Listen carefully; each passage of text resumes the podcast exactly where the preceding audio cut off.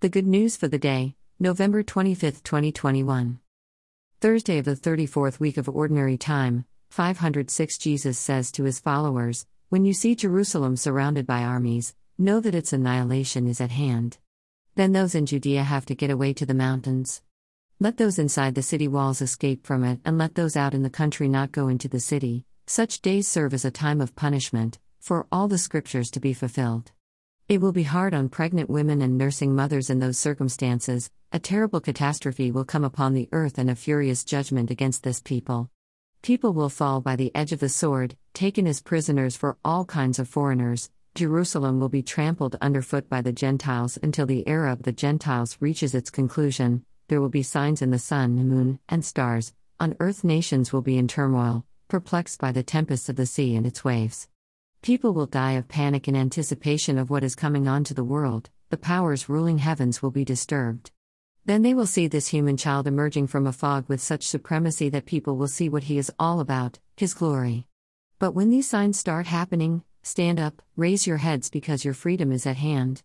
Luke 21. Your freedom is at hand.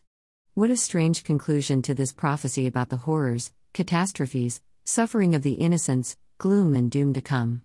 In the United States, we are celebrating Thanksgiving Day, and this reading seems particularly out of place, almost a negative against the family gatherings, the overarching sense of gratitude, celebration, and feasting, and the relaxation we feel in the land of the free.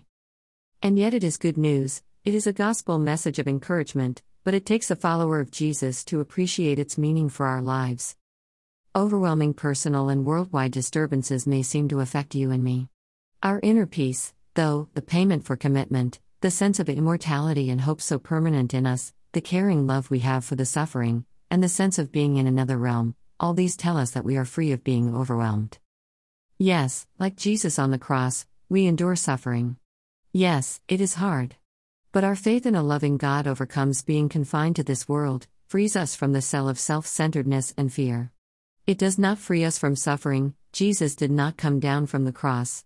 It is in hope that we live, that we have courage to endure to the end, that we remain people of prayer, that we forgive enemies who hate us, and that we look forward to the loving arms of God at all times.